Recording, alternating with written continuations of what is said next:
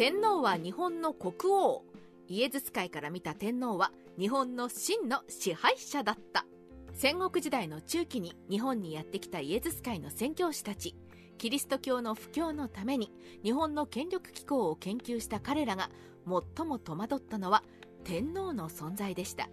一見全く無力な存在に見え簡単に倒せそうに見える天皇がどうして庶民に崇められ権力者を服従させているのか理解が困難だったのです。外国人であるイエズス会宣教師が見た天皇とはどんな存在だったのでしょうか。天皇に失望したザビエル。イエズス会が最初に得た天皇についての情報は日本人安次郎からの聞き書きでした。それによれば日本には王天皇という存在とその王が全責任を委任した御所幕府があり天皇は御所の行動を制限しないが御所が悪巧みをした時にはその権力を取り上げ場合によっては首を取ることがあるという日本における最高の権威者の姿でした。ザビエルはアンジローの情報通りなら天皇の許可を得ればキリスト教布教はスムーズに進むと考え京都に入りますが現実には今日は荒れ果て王も御所も名ばかりの存在であると知って失望。10日余りで京都を去り山口の戦国大名大内義高に天皇に送るはずの献上品を与え布教の許可を求めています。イエズス会は天皇に接触しても布教にプラスにならないとしてその後しばらく天皇についての情報が影を潜めるのです。バテレン追放の女房法書で再び天皇に注目。ところが影響力などないと高をくくっていた天皇にイエズス会が驚愕する事件が起きます。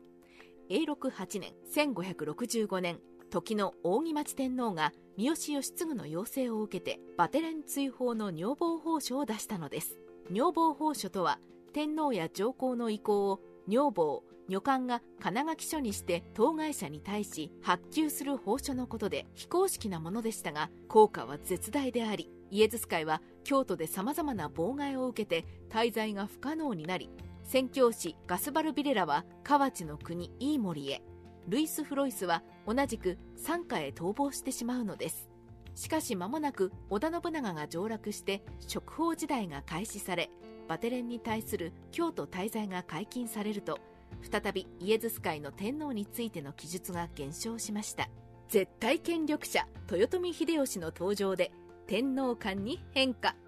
その後イエズス会は天皇について本来の真の国王と説明する程度にとどまりますが豊臣秀吉が関白に就任するとその認識が大きく変化します。イエズス会は秀吉が天下の君主として自ら単独の支配者になろうとせずに天皇から関白の助爵を受けて権威と栄誉を得たことを重視しました。名誉のみの国王である天皇は称号を除爵することで次の権力者に安定した力を保障するものとして天皇の本質を見ようとしたのです。本当に天皇が名誉だけの無力な存在であれば日本の歴史に出現した権力者の中でも特に強力な権力を持つに至った豊臣秀吉が天皇にひざまずく必要はないはずです。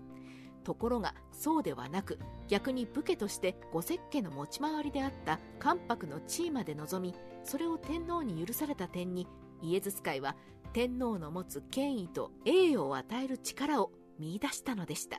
天皇が国王かつ唯一の主権者と書いたルイス・フロイス。秀吉という超強力な権力者の登場によりかえってイエズス会は天皇の力を再認識します。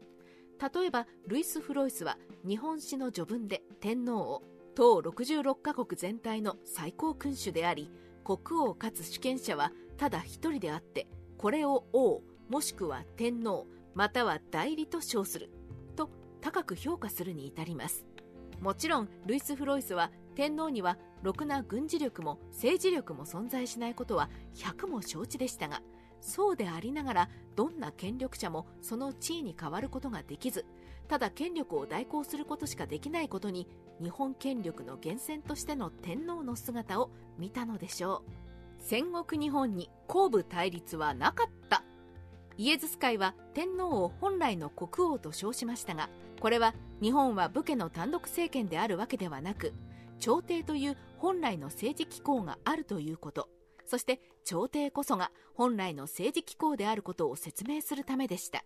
それが秀吉であれ家康であれ従来の政権である朝廷を破壊することなくむしろ古くからの称号である関白や征夷大将軍の称号を受けて旧来の統治機構と力を合わせることで権力を維持しているのでありこれは後部対立どころか後部合体後部併存だとイエズス会が見抜いていた事実を示しています。庶民の天皇崇敬。権力者についてはむしろ本来の王である天皇の権威にすがることで権力を維持したと理解したイエズス会ですが庶民の天皇推計にはどのような判断を下したのでしょうか。